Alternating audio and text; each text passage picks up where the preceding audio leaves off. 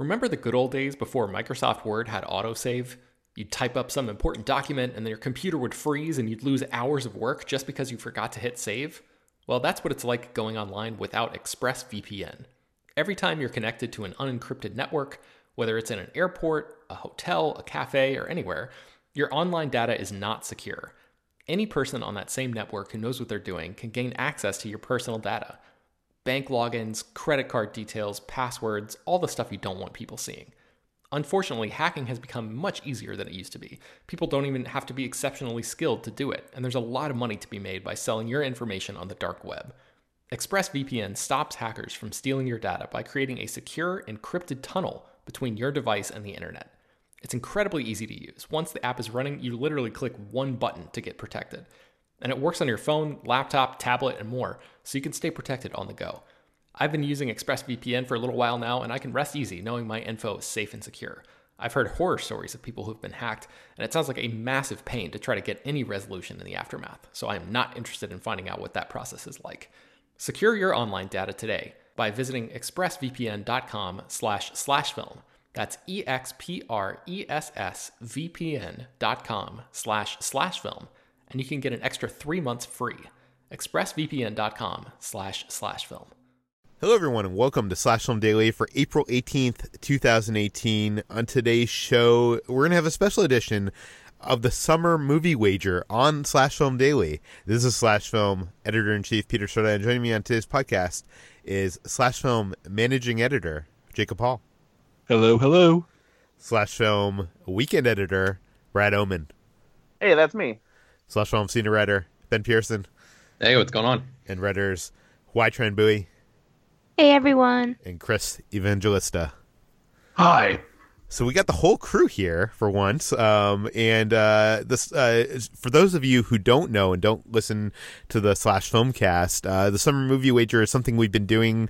Uh, this is the twelfth year we've done it. Uh, it was originally done on the Totally Rad show, and after that went away, uh, we took it over on the slash filmcast. And what it is is a yearly game where we wager on what is going to be the top films of the summer box office. And uh, you know you can read the whole rules on slashfilm.com and uh, the summermoviewager.com but basically the gist of it is that we rank from 1 to 10 uh, the movies we think are going to be the top of the box office domestically uh, this summer, and uh, we include three dark horses that, uh, if they place, we get points uh, additionally. Um, you get more points if you nail the movies dead on in their position. Uh, you get more points if you nail one and Ted dead on because I don't know, those are the rules. And uh, you get some points if you are a couple spots away as well. You can read the whole rules on on the website, and I'll, I'll put it in the show notes of here as well. Um, but this is you know it's just a fun game we've been doing, and uh, you know a lot of people have been. Uh, been very excited about this. A, couple years ago, we launched the summermoviewager.com, uh, which is run by this guy named Dennis, who is amazing. He has like stats on there. You can, if you want to play at home, you can put your home list on the summermoviewager.com. You just got to enter it before uh, Infinity War comes out. I think the Wednesday before Infinity War goes uh, comes out, and you can see how you uh, are going to compete uh, with us in the Slash Film Cast and uh, the whole crew. Uh, so this is the first year we're doing it on Slash Film Daily. With uh, I mean, last year a bunch of you guys did it just like on the site. Uh, is that correct? Am I? Yeah, yes. we, we all did yeah. it on our own, and I think I did pretty well. So you guys best watch out. um yeah no uh so, so, let's just get into it guys let's get into it uh with the number one movie um you know, I'm not going to go over my picks because I already did that on the Slash Filmcast, which you can go listen to. I will link in the show notes. Um, but uh, when I was considering my picks for the Slash Filmcast for the Slash uh, for the Summer Movie Wager, I was really considering not putting Avengers: Infinity War at number one. I was really considering putting uh, Jurassic World two at number one, just because I knew that was not the expected result. So I was really, and nobody on the Slash Filmcast put uh, anything other than Infinity War number one, uh, and uh, surprise, surprise everybody put Infinity War as number one here. no because one's taking it's a any smart chances. choice. It is the only smart choice, and the fact that you considered putting Jurassic World there, Peter, proves that you are a little less smart than the rest of us. Well, well, okay, let, us just say this. Like, I didn't think it was going to happen, but a couple of years back, I put Finding Dory as number one of the summer box office, and everybody made fun of me. It was a big leap, and uh, it paid off well. I didn't win, but it paid off pretty well. It doesn't sound like it paid off very well at all, then. I guess it didn't. I guess it didn't pay off in the end, but it it, it gave me quite a bit of points. It's just uh, the rest of my list was not as good. Um, but you know, okay, I, I do want to say before we get into y- your guys' picks that Jurassic World made six hundred and fifty three million dollars. The highest grossing Avengers film did 623 million, which is less than Jurassic World. So why it's actually you know Black Panther did just slightly higher than Jurassic World one. So uh, you know you you all picked Jurassic, uh, Infinity War as number one. Uh, please explain to me why you are so confident that Avengers: Infinity War is going to beat Jurassic World. Uh, I'll, I'll start, and that is because people saw Jurassic World one out of enthusiasm for that series, then realized, oh no, this isn't very good. They will not be back in full force for part two. That's it. Anybody? Yeah, I feel, like, I feel like there was the same feeling of Jurassic, the Jurassic Park franchise returning that there was for Star Wars: The Force Awakens, and that's what made it so huge to begin with. But now, some audiences have seen what that new franchise was like, and they're probably not super excited about seeing the next installment. And so I think that we're that we're going to see a significant decline in how just how big the box office is for this. In the same way, there was a decline for the Last Jedi from the record-breaking numbers that the Force Awakens did and just I mean just from a sheer perspective um, of as far as like how big a movie is, like Avengers: Infinity War has all this momentum going behind it because it has ten years of movies, eighteen chapters leading up to this, and they're really pushing this whole idea of culmination and everything leading to this. So I feel like even more casual Marvel fans are super pumped to see how what what it's all going to lead up to, and it's just going to be like probably one of the biggest cinematic events of our time. Not to mention the new Black Panther fans are just really excited to see Wakanda again just a couple months after Black Panther basically destroyed all, uh, well, not all box office records, but a lot of box, box office records this year. So I think they'll be coming in in full force too. Okay, well that, that that is a good question. That, that raises a good question. Not that it's relevant to this uh, movie wager, but I'm wondering, you know, Black Panther did such incredible box office. It did uh, what uh, six hundred seventy three million dollars.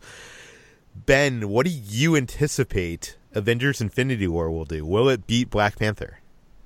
Um, I still don't think it's going to beat Black Panther, but I think it's going to be close. I think um, a couple months ago I would have said I don't even think it's going to be in the same ballpark, but I think um, the anticipation has sort of hit this fever pitch as we've gotten closer to the release of Infinity War, and there's more clips and more stuff, and everybody seems to be talking about it now. So I, I think um, for all the reasons that everybody has already explained about why this movie is going to do so well, uh, I, I, think it's going to yeah do do very very well, and it's um, yeah I, I couldn't put an exact number on it. Um, but I think it's gonna be it's gonna there's no way anything else ends the summer at number one, Peter. There's just no way. Well, I'm just going to play devil's advocate here.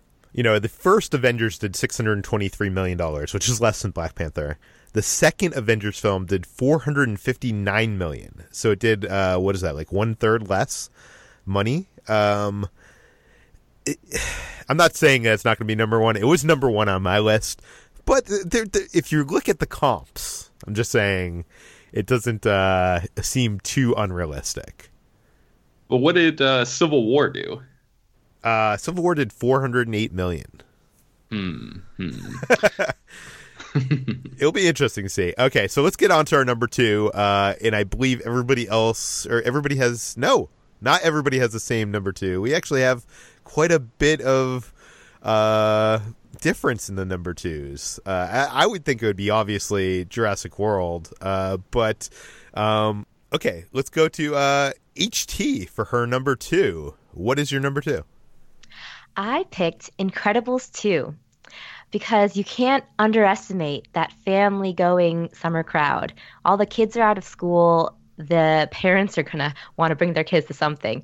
And Incredibles 1 did pretty modestly well at the box office. They had about um, 200 million domestically, but it has been more than uh, 10 years since that movie came out, and the anticipation has just been growing since then. So I think Incredibles 2 could beat out Jurassic World. And this isn't my Jurassic World sort of bias speaking.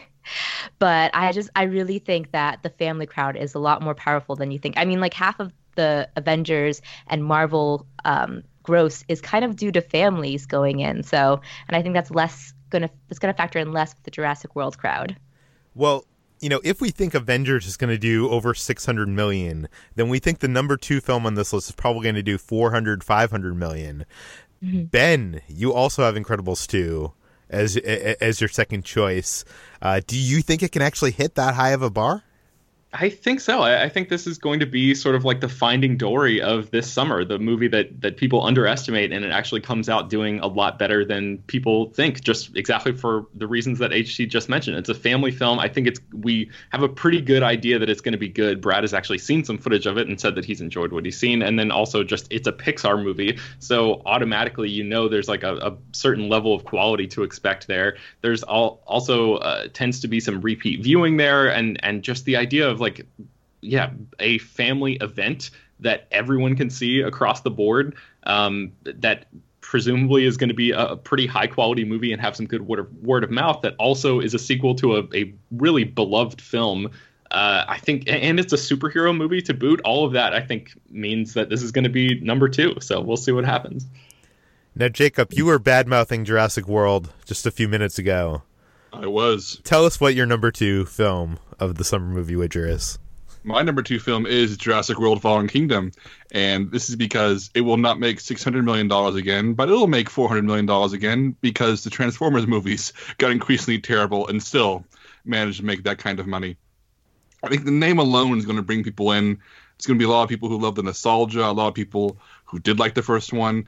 Uh, and I know that uh, Brad, I'm sorry, Ben and HT just said that Incredibles has a big family audience, but so does Jurassic Park. I was I was a young kid when that movie came out, and I saw it several times in theaters. Kids love dinosaurs, and they love these movies, and they're less discriminating than adults. So the same kids who are going to see Incredibles 2 are going to flock to Fallen Kingdom more so than more discriminating audiences. So I think it's going to be huge. It won't be as big as the first one. It won't be as big as Infinity War, but it's, it's going to it's going to do a billion dollars worldwide, and, and I'd say 450 of that is going to go right from America. The Jurassic World Fallen Kingdom, the new trailer came out today, and it definitely looks a lot more scary than the original. Uh, Brad, you also have this pick as your number two. Uh, do you, do you think you really think this is going to overtake uh, you know films like Incredibles and Solo?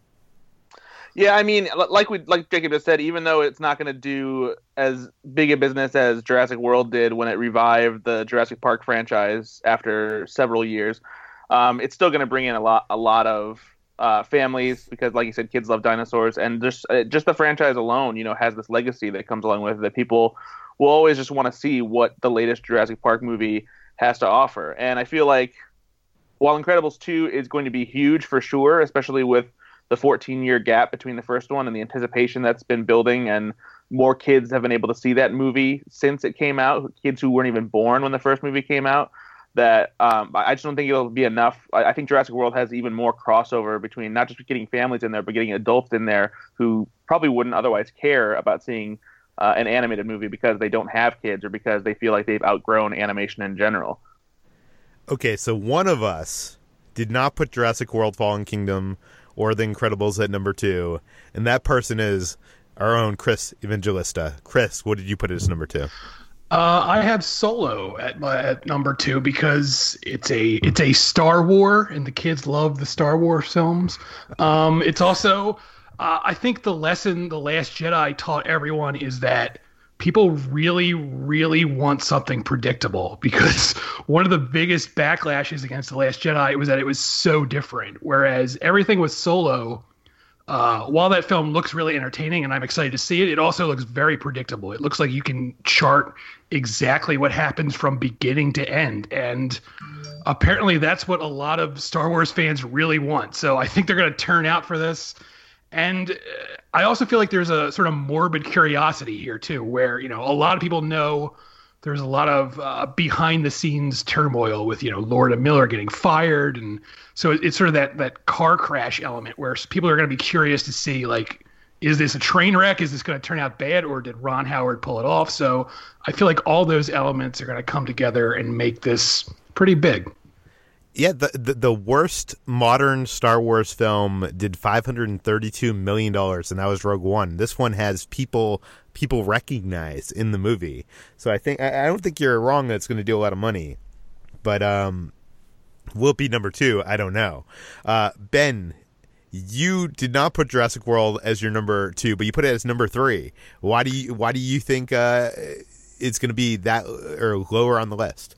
Well, I think because, like I said, I think the the Incredibles thing is really going to bring in the families. And while everybody else has mentioned that Jurassic Park, you know, brought in families and uh, even us when we were younger, I, I, think that especially this last trailer for Jurassic World: Fallen Kingdom proves that this movie is definitely leaning more toward the horror element. And I think my parents probably took me to see Jurassic Park because they thought it looked like a big fun adventure movie and and Jurassic Park the original has some horrifying things sort of snuck into it, but I don't recall the marketing of that movie leaning heavily on those moments. I, I, and this the the Jurassic World Fallen Kingdom trailers seem to you know there, there's like a child in bed you know trying to cover hide underneath the covers as a, a dinosaur extends its claw at her face like there's I, I don't know if parents are going to be like, yeah, let's grab our four year old and take them to go see Fallen Kingdom. So I, I, don't know. All of that sort of factored into my decision. I, again, I still think it's going to do very, very well. I just I feel like the animated choice is probably the safer one here for me. It, you're not alone. It's also the the number three pick is the same as HT and Chris. Uh, do either of you have anything to say about the uh, Jurassic World as number three? I just think that there will be a drop off from the first Jurassic World, similar to what we were saying before about how Force Awakens brought in so much so much curiosity and so many eyes because it was the first Star Wars in a while. Jurassic World was the first Jurassic Park movie in a while, and it had all of that hype. And I think now people have seen it, they know what it's about. Um, I don't think they'll be as interested to see the sequel. Jacob, why are they wrong, and why is Incredibles 2 going to be number three? Well, I don't think they're wrong. I think this is a case where all of our top threes so far uh, are all bouncing on the same titles for a reason. That's because they're all going to make a ton of money. I just think that uh, Jurassic, the Jurassic name, is so huge and so ingrained into our culture that people are going to see that by default. It's just a thing people will do. Whereas my number three is Incredibles 2. I think it's going to make a ton of money. I think it's going, to, it's going to double what the first one made for sure because over the past 14 years, people have grown to love this movie. It's become something people just play for their kids, and kids know these characters. Um, and also looking at the list of movies coming out this summer, there's not a lot of animated fare. I mean, Hotel Transylvania 3 is the only major animated competition here, and that, nobody loves those movies. Kids may like them, and nobody loves them, but people love Incredibles. So it's going to do a ton of money. But the Incredibles, as popular as they are, are not Jurassic Park. They are not dinosaurs. They are not the event that Jurassic World is being built to be. So it's going to do exceptionally well. It's going to make a ton of money. It's just going to be edged out by Jurassic World. See, you guys now have me worried because I don't even have Incredibles in my top four. so I don't know. Peter, you're gonna you're gonna lose for that. yeah, no. Um, okay, let's go. Let's get on to uh, number four on the list. Um, uh, you know, uh, on Jacob, on your list, it's Solo. So why why is Star Wars so far down your list? It's, it's summer. It's Star Wars. This is the the time that Star Wars usually comes out. Uh, you know, people are excited. But number four, the previous three Star Wars movies, the last three ones, all came out in the winter. They all came out in the Christmas season, where they get essentially own Christmas, own December, and own most of January uh, Solo's being dropped in Memorial Day. It's being bookended by Avengers. It is surrounded by Jurassic World. It is it is moving in and out of extreme competition. It's going to do well. It'll do prequel numbers for sure, which did really well, like between 250 and 400 million uh, domestically, if I remember correctly. Uh, but those movies didn't do the numbers new ones have, and I think it's because the summer is simply more crowded.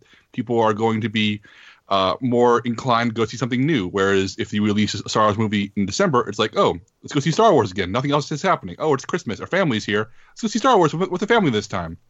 And this time is going to be a lot more options, a lot more things for your family to want to go see. So yeah, it'll do it'll do crazy well. It's, it's going to be a successful movie no matter what. It's Star Wars in the title, uh, but it doesn't have that open field that the previous three have had. HT also has Solo as number four. Is, is that the also the reasoning why you have it at, at, in the fourth place?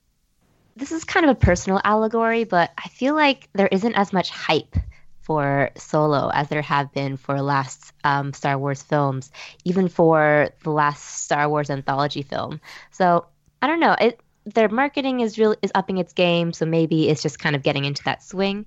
But I feel like people aren't as excited or invested in this one as they have been for last Star Wars movies. Uh, also, number four is the only person here who has seen 30 minutes of Incredibles 2 put Incredibles 2 as their number fourth choice, and that is our own Brad Oman. Brad, why? I mean, Incredibles 2 is undoubtedly going to be a huge hit this summer. We've already talked about, you know, the the families that'll be coming out to see it, the people who grew up with the original Incredibles who are adults and may even have now kids of their own, taking them to see the sequel that has been anticipated for so long. And you just can never underestimate Pixar. Pixar consistently brings in so much box office bank. Every new movie they come out with, just their having the Pixar name attached to it, people will go see it. Um, so it's going to be a huge movie. I don't think it's quite up, up to the same level of uh, hype and excitement as the previously established franchises we talked about, but I definitely think that it's going to be a, a, big player this year, and uh, it, will I think it could be uh, our placement of this could be one that makes or breaks our uh, our lists. And uh, Chris falls in line with you with Incredibles uh, number four. But I think we've talked enough about Incredibles. What I want to talk about is what is many people's number five choice, but it is Ben's number four choice, and that is Deadpool 2. Ben, why do you think Deadpool 2 has the chance to be in the top four? Uh, it's just a movie that people love. Like, I don't know if you guys remember, but people lost their shit over this movie when it came out in 2016. So uh, people just really, really love Ryan Reynolds as this character. It's like the ideal version of him uh, for a, a lot of audiences. And the first Deadpool surprised everyone and really sort of changed the way that Hollywood perceived R-rated superhero movies. And I think they're really doubling down on that. And I think people who uh, there are so many people that love the original. I think Deadpool 2 is is not going to be it's not going to approach Infinity War, but it's it's going to be one of those movies that I feel like we in the summer going like, man, that did better than we even thought it was going to do. So that's why I rated it so high. Now, you know, one of the reasons why I love this game and I hate this game is it makes you think like a movie executive. Uh, you know, obviously Deadpool 2. I know you're not a fan of Deadpool, but and uh, you know, J- J- uh, Jacob's not a fan of Jurassic World, but you guys are putting him up so high because you cynically believe that audiences are stupid. well, not that they're stupid. I just I genuinely think that people love this character, and and yes, I think Deadpool 2 is going to be a bad movie that is not nearly as funny as as as everyone thinks it's going to be. Uh, because I thought the same thing about the first movie, and and the trailers for the second one have given me given me nothing to uh, believe that it's going to be a drastic step up in quality. But I think that uh, if the first Deadpool, if that's the baseline that we're going from, and if people lost their minds that much over that movie, I think uh, throwing in Josh Brolin as Cable and you know just doubling down on the that style of humor is enough to get people to come back out in full force. Well, the number five film for everybody except for Ben is Deadpool 2. So, is anybody uh, have any opinions on wh- why this is going to be the you know middle of the summer top ten? I just want to weigh in and say that I think audiences are stupid, and that's why Deadpool is going to be a big hit. I do want to say that it's interesting that the first Deadpool, you know, took smashed records when it premiered in February, and it was a big February winter hit. But now it's kind of getting in with the big boys in the summer, so it feels like it could be a toss up. Actually, I have it in my top five, but I think that you know in the midst of all of these big hitters like Infinity War and Jurassic World and Solo, it's so it's, it would be interesting to see like whether Deadpool 2 can pull its weight. I mean, you make a good point. It was good counter programming. Uh, did it come out on uh, Valentine's Day? I think it might have been. Yeah, Um, Valentine's Day. Yeah, and it had nothing around it. Now, you know, we're the summer of superheroes. Uh, so I, I, I don't know. Uh, but let, let's go from superheroes to to uh, Mission Impossible. Um, a bunch of you have Mission Impossible as number six, uh, including Jacob. Um, who else in my list in I front do. of me? Yeah, I you- did too. Yeah. Uh, which which of you would like to speak on this one? I'll go and start. Uh, and this, this is I'm looking at these numbers, and I think that Deadpool 2, our top five, my top five, is the last of 300 million dollar movies. Those are the ones that make 300 million plus. And getting into the bottom five, we're looking movies that are successful but not not enormous. And that's been Mission Impossible's whole thing: successful not, but not enormous. Consistently making 200 million dollars plus per entry for a while now. And uh, Fallout is coming off of the extremely successful Rogue Nation, which is a killer movie, and those trailers are killer. And I think that by the time this comes out, people are going to be a little over the superhero thing. They're say, I want to break from CGI. I want to break from people in costumes. I want to watch some real stunts. And it's going to be that sort of um, second wind the summer gets. And it's going to be that uh, the Tom Cruise. Tom Cruise knows this thing, and that is making movies for maybe a slightly older audience and trying to sell them on uh, actual spectacle as opposed to digital spectacle. And I think it's gonna come at the right time, do its usual business, and hit this spot and get out of there.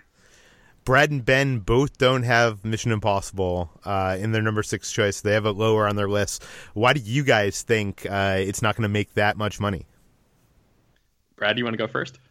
Sure. I mean, uh, I, I still think it's going to make a good amount of money, but uh, with Ant Man and the Wasp being my number six pick, we're talking about the power of the Marvel Cinematic Universe uh, overpowering the Mission Impossible franchise. And if you look back at the box office that the Marvel Cinematic Universe movies have done, uh, nearly all of them in each individual franchise have increased in box office take. Even Thor: The Dark World earned more than the, the first Thor, even though it's significantly worse. Okay, but you're and- forgetting the power of Henry Cavill's mustache. I mean, I think Henry Cavill's mustache has proven it has the power to take down the box office of a movie, but, but not necessarily boost it. And I think that a lot of people have fallen in love with Paul Rudd uh, as Ant Man, especially uh, with his role in Civil War. And so, even though Ant Man, you, you might consider it to be one of the lesser of the, the movies in the Marvel Cinematic Universe, I think it's still going to be uh, a big hit this summer. And I feel like that it'll it'll make more than some people are expecting. Ben, why do you think it's not going to make that much money? What, what do you have your, as your number six?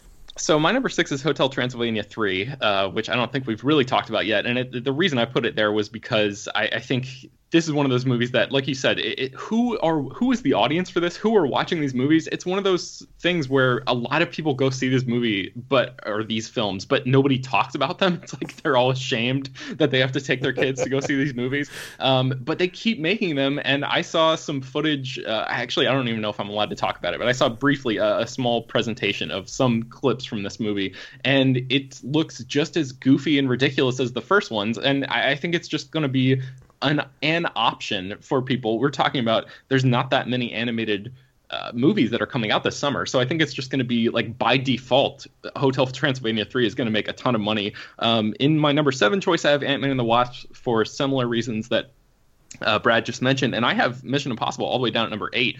And maybe it's just anecdotal, but I love the trailers that I've seen for Mission Impossible Fallout, but I feel like nobody cares about them. Nobody is talking about them. Nobody is excited about this movie, at least in the circles that I run in, um, other than like me and Chris, it seems like. but but uh, I am. I'm I'm super pumped for Mission Impossible, but at the same time, I feel like right now we're at a point where that movie doesn't come out until what July, and so the I think the end of all- July.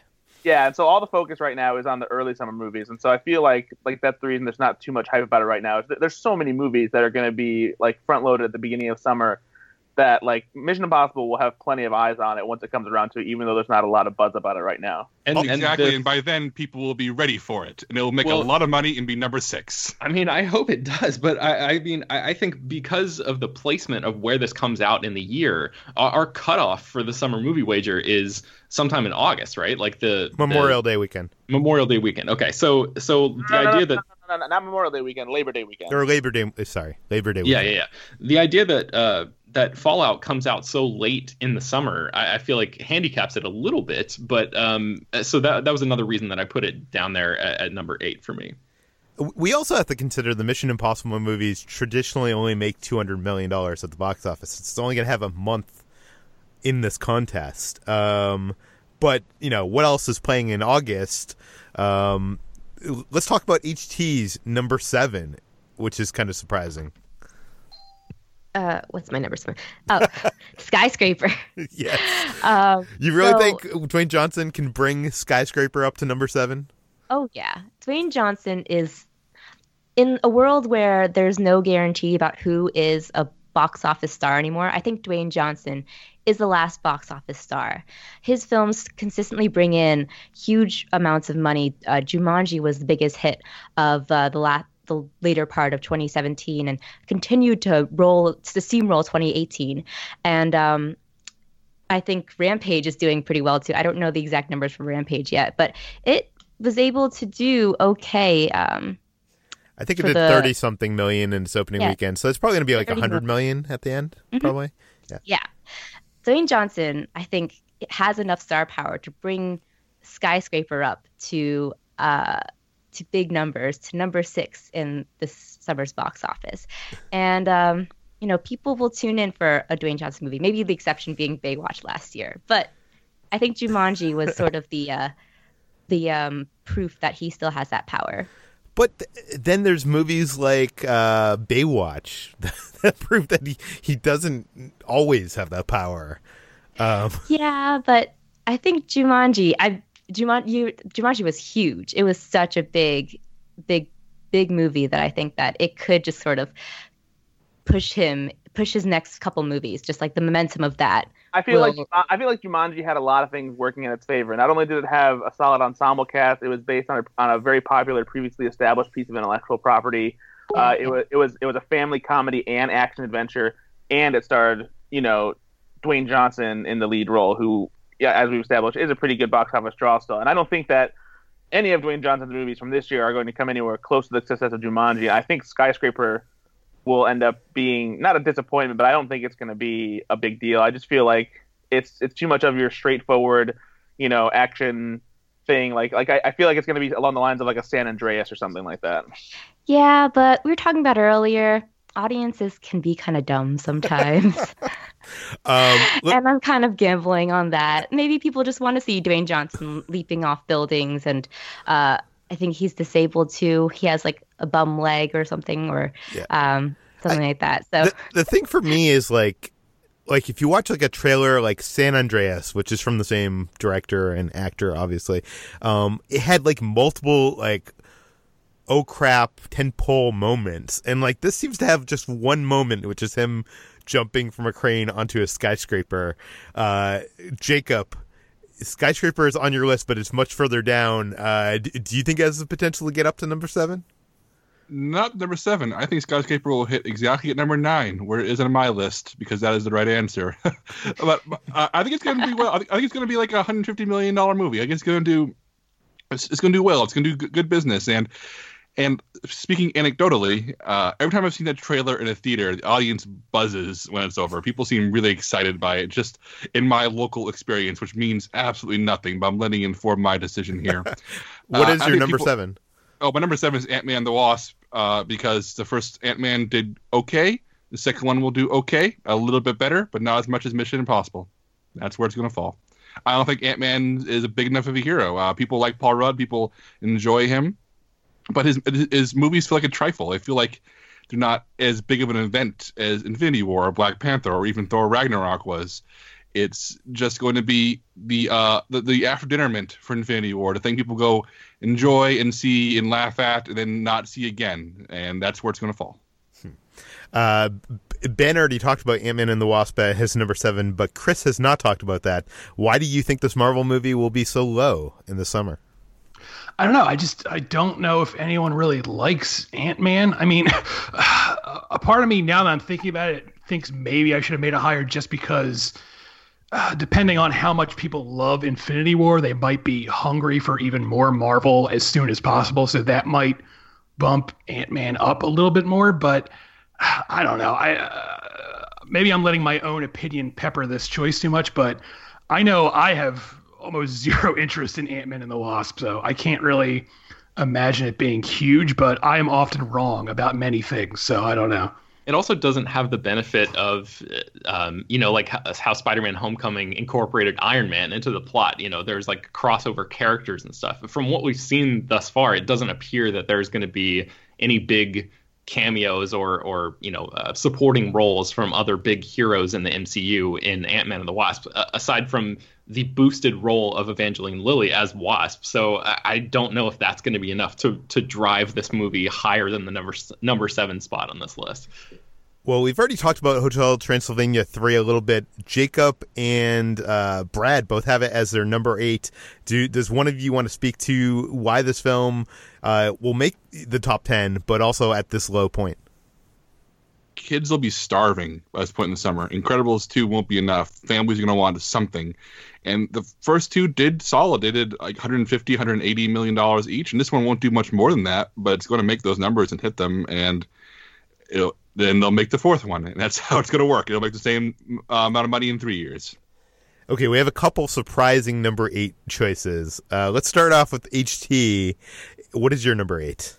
I put Ocean's 8 as my number 8 and this was sort of a gamble on my part because I'm actually not really sure how well it'll do. This is sort of like a hopeful optimism. I the first Ocean's movies did respectably well at the box office, but this is uh you know the gender sort of bent version of it and it's a sequel in a way because uh, Danny Ocean's sister is uh, played by Sandra Bullock, but um, we know that and but there's a lot of hype going into this film. There's a lot of expectation and sort of excitement for the cast, which is Sandra Bullock, Cate Blanchett, Anne Hathaway, Rihanna. So I think that some of the star power in here could push Ocean's Eight uh, to number eight, and I think that like it with the success of female-led films last year, last summer, Wonder Woman two, Wonder Woman was a huge shock to everyone on the summer um, wage last year as well. I don't think anyone really had it as its number one, and it ended up going up to number one.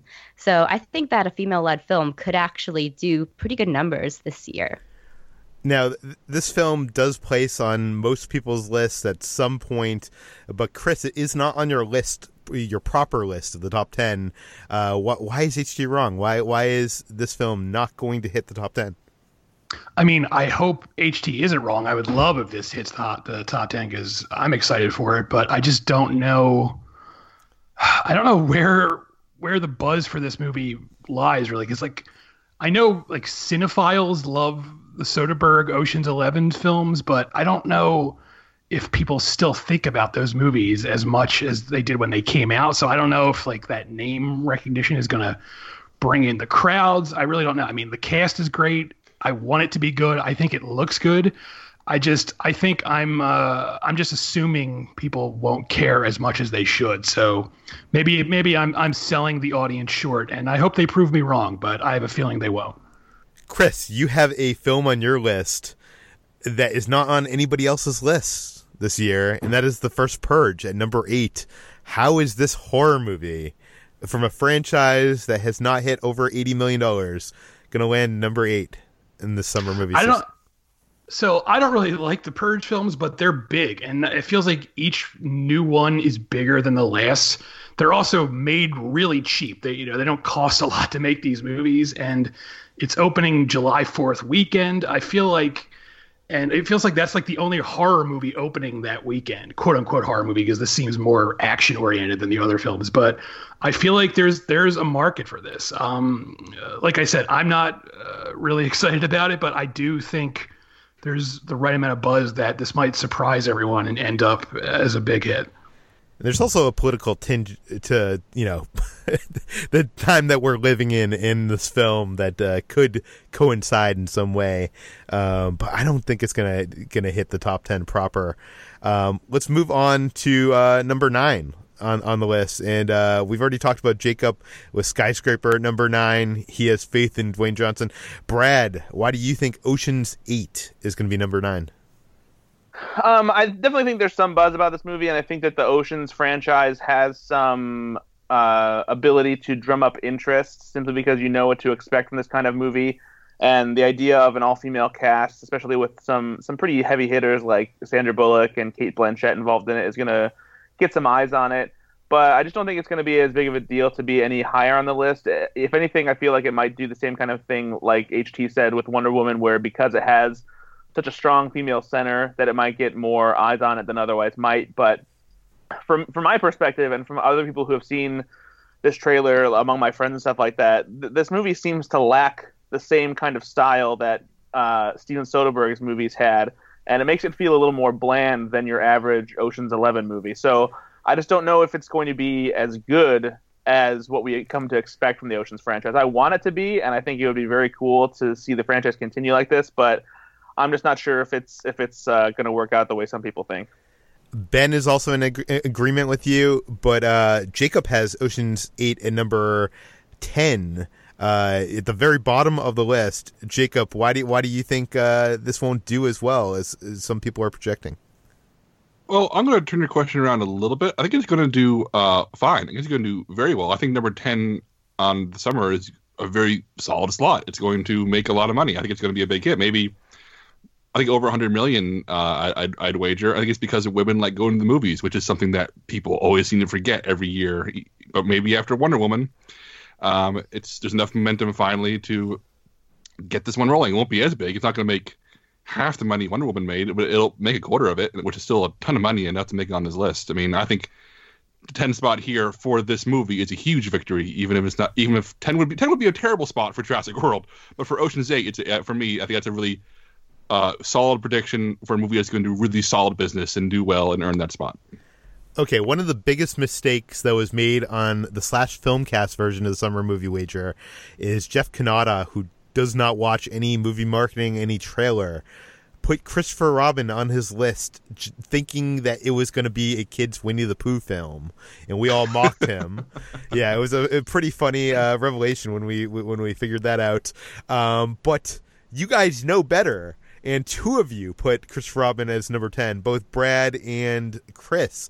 So defend yourselves.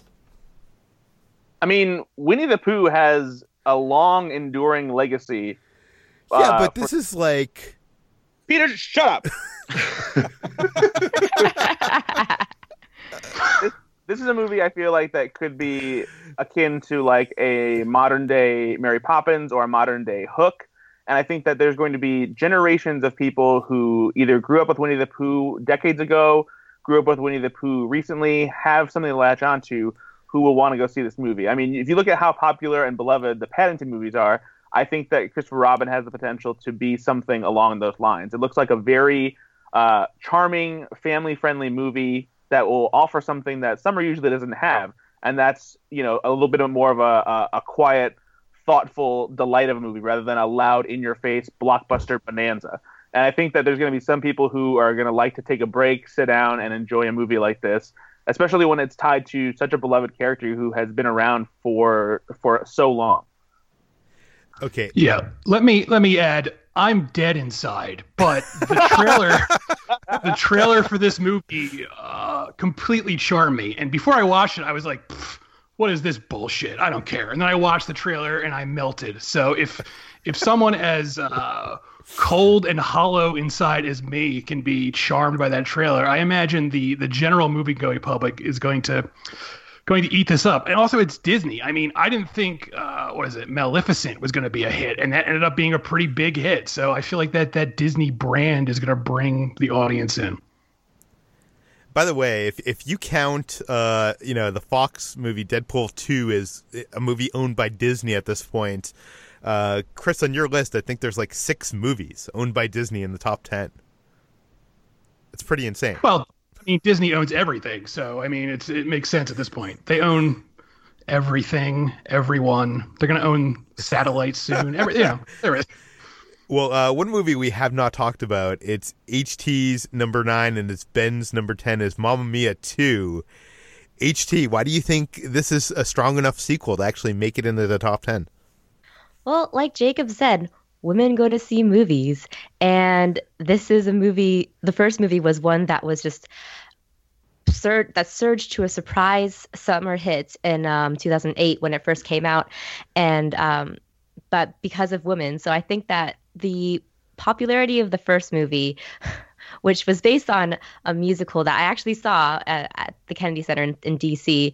Um, it's I think it could become like the top in the top 10 uh, and it's not my t- my top 9 spot. So it's um it's definitely a contender i think. And uh, the first movie did pretty well. It did 144 million domestically in 2008 so i think that it can only go up in uh, with its sequel Yeah, that, that that movie was in my uh, my nine slot as well, and people uh, mocked me on the Slash Filmcast. You can go listen to that. Um, well i'm with you peter uh, it- it's just uh, I, I just wonder who's going to go see this. I mean, I guess uh, you know it's high, uh, it's skewing female, but it also is skewing probably an older audience that might you know the superhero movies that might might not appeal to them.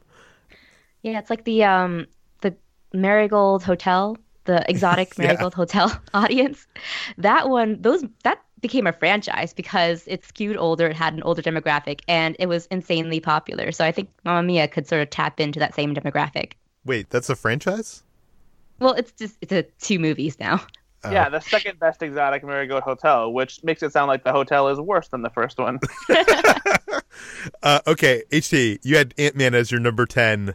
You really think Marvel is going to place at the bottom of the list?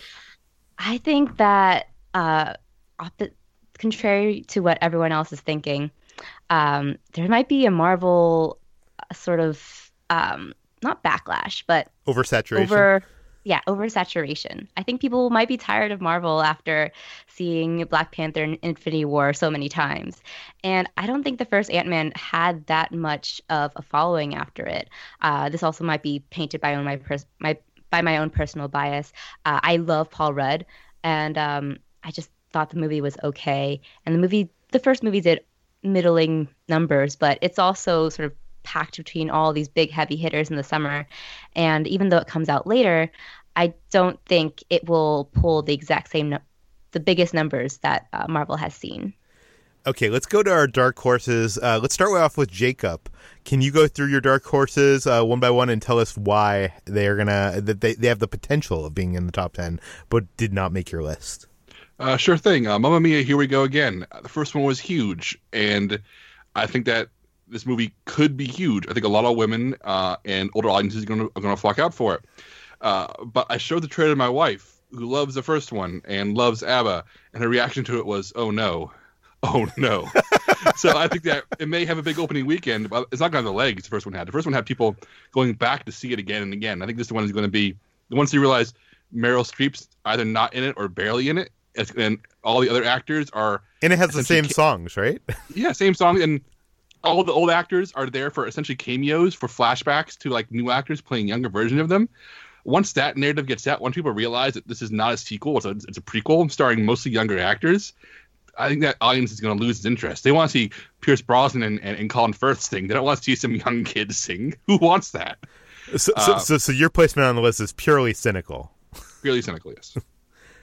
uh, number two, I have uh, Action Point, and this is purely because the Jackass movies have done uh, really strong box office, like increasingly so. Like the first Jackass did oh, did, did well, second one did better, the third one did over hundred million dollars, and uh, Jackass Presents Bad Grandpa did well over hundred million dollars. I think one hundred seventeen. I'm, I don't have numbers in front of me right now, but it, it was a big hit, and people like seeing Johnny Knoxville pulverized. And if they sell the Jackass angle, which they will, I think it's going to do similar business. Uh, and finally, Equalizer 2. Uh, I don't think anyone here uh, was, is aware that the Equalizer is a movie that exists. I, I think we're all completely unaware that there was a Denzel Washington action movie called The Equalizer from a few years ago. But it made It made over a a hundred million dollars. it made over hundred million dollars, and, and it's because uh, I once again Denzel Washington is one of those people where I think people underestimate him. He's famous, but I think I think people don't give him credit for being a box office draw. Uh, black audiences love Denzel; they love going to see his movies, and they've always supported him as an action hero and dramatic actor.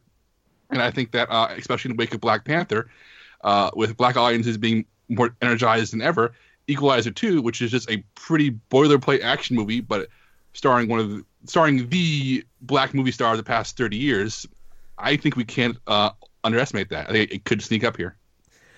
Brad, walk us through your three dark horses. Uh, so I put Skyscraper on my dark horses simply because of the power of Dwayne Johnson. I think there's some potential there for people to show up just because he's in it, and for maybe it to be a big, ridiculous enough action movie for audiences to be like, oh, you know what, I'll give that one a shot. Especially with now that Movie Pass is out there and people are willing to take chances on uh, dumber things that they otherwise might not go out of their way to buy tickets for. Um, along the same lines, I also included the Meg on here because Jason Statham also has the same kind of draw. Anybody who has seen the Crank movies or the Transporter movies knows that there's a certain level of insanity when it comes to the action of movies that Jason Statham stars in. But that And comes I'm- out in mid-August, Brad. It does, but this is the kind of movie where the people that want to see it are going to see it right away, and there's three weeks of time for them to see it before this challenge is over. So I feel like people are going to turn out for Jason Statham in, during a month when there's not really much else going on. Um, and then it's and then I put tag on here simply because every time I've seen this trailer with audiences, which has been about two or three times now, people are cracking up at it, and I feel like this might surprise some people in the way that Game Night did as far as quality is concerned. And considering it has a very sizable ensemble cast with uh, a lot of big famous comedians, uh, people from both TV and movies, and also a couple dramatic actors thrown in as well, doing some some big comedy stuff. Um, uh, also, on top of that, the, the premise is just so unique and original that people are, I think, are really curious about it. I think that it's going to surprise people and will become uh, one of the bigger comedy hits this year. It amazes me that that movie got made. Like it, like the the premise is so strange, and it's based on a true story, kind of. It's, it's weird. Uh, I'm curious to see if it if it makes any money, but like you said, uh, you know there there isn't many comedies that we have on our list. Mostly Deadpool two. So uh, you know maybe there is room for a comedy. Ben, walk us through your dark horses. Uh, so I also put skyscraper on here. I think The Rock, just the the uh, draw of him, might be enough to make this a uh, a potential sneak uh, sneak success, I guess. Um, but again, I wasn't confident enough in it to drop it into the official ten. Uh, the Equalizer two, that movie. I mean, it made over a hundred million dollars, like you guys said but it also really importantly for this challenge made more money domestically than it did uh, overseas. And i think that bodes very well for its chances to uh, do very well this summer. Uh, and then the other one i had on my list is uh, one that i don't think we've mentioned yet which is uh, crazy rich asians which is a romantic comedy starring an all asian cast. And if black panther shows that uh, uh, an underserved audience will turn out in droves to go see a movie that caters directly to them, maybe uh, the Asian American contingent will turn out in, in, a big way to support this movie. The only downside, that, and the reason that I put it in my dark horse dark horse category, is that it comes out on August 17th, so it's a little late for it to make a huge impact uh, in in terms of the summer movie wager. But um, I don't know. We'll see. I, I don't want to underestimate uh, the Asian crowd, especially since this movie is like a big one that is gaining a groundswell of support in in a similar way uh, to Black Panther. So we'll see what happens. I think we estimate that a movie has to make a hundred million to make it into the top ten this summer. Probably, probably a little higher than that. So a movie like Crazy Rich Asians would have to make, if it only has two weeks out, would have to make like sixty million dollars in its opening week, or 50, 50, something like that. Um, which I mean, it is possible. I mean, look at what Black Panther did. Um, but obviously, that's based on a Marvel property. No mm-hmm. one knows what Crazy Rich Asians is yet. Um, right. Let's move on to Chris's dark horses. Walk us through it. Uh, my number one is Ocean's Eight, which uh, I, I, briefly talked about earlier. Um, I want this to be big, but I don't know if it's going to be, so that's why I have it as a dark horse. Uh, my number two is The Meg, just because I don't know. I think that looks so silly that it might draw a crowd. And my last one is uh, Sicario, which I feel like is going to corner that dad market. Dads who want to see, uh, uh, you know, Benicio del Toro and Josh Brolin shooting some guns. They're going to turn out to see that movie. So Sicario 2, whatever it's called now, the day of the Soldado or something like that. It, it, it's the worst title ever. And the first movie only made like $50 million or something. I'm not sure. Uh, I don't know. Maybe. We'll see. Uh, HT, walk us through your dark horses. So my dark horses are The Meg, which we've talked about extensively. It's a silly movie. It's Jason Statham. I think it will do big numbers just because it has that sort of Sharknado-esque following and is ridiculous enough to draw in people who are maybe wanting to mo- use their movie pass or are just coming in out of morbid curiosity, um, or who just want to see Jason Statham punch You know- a giant shark.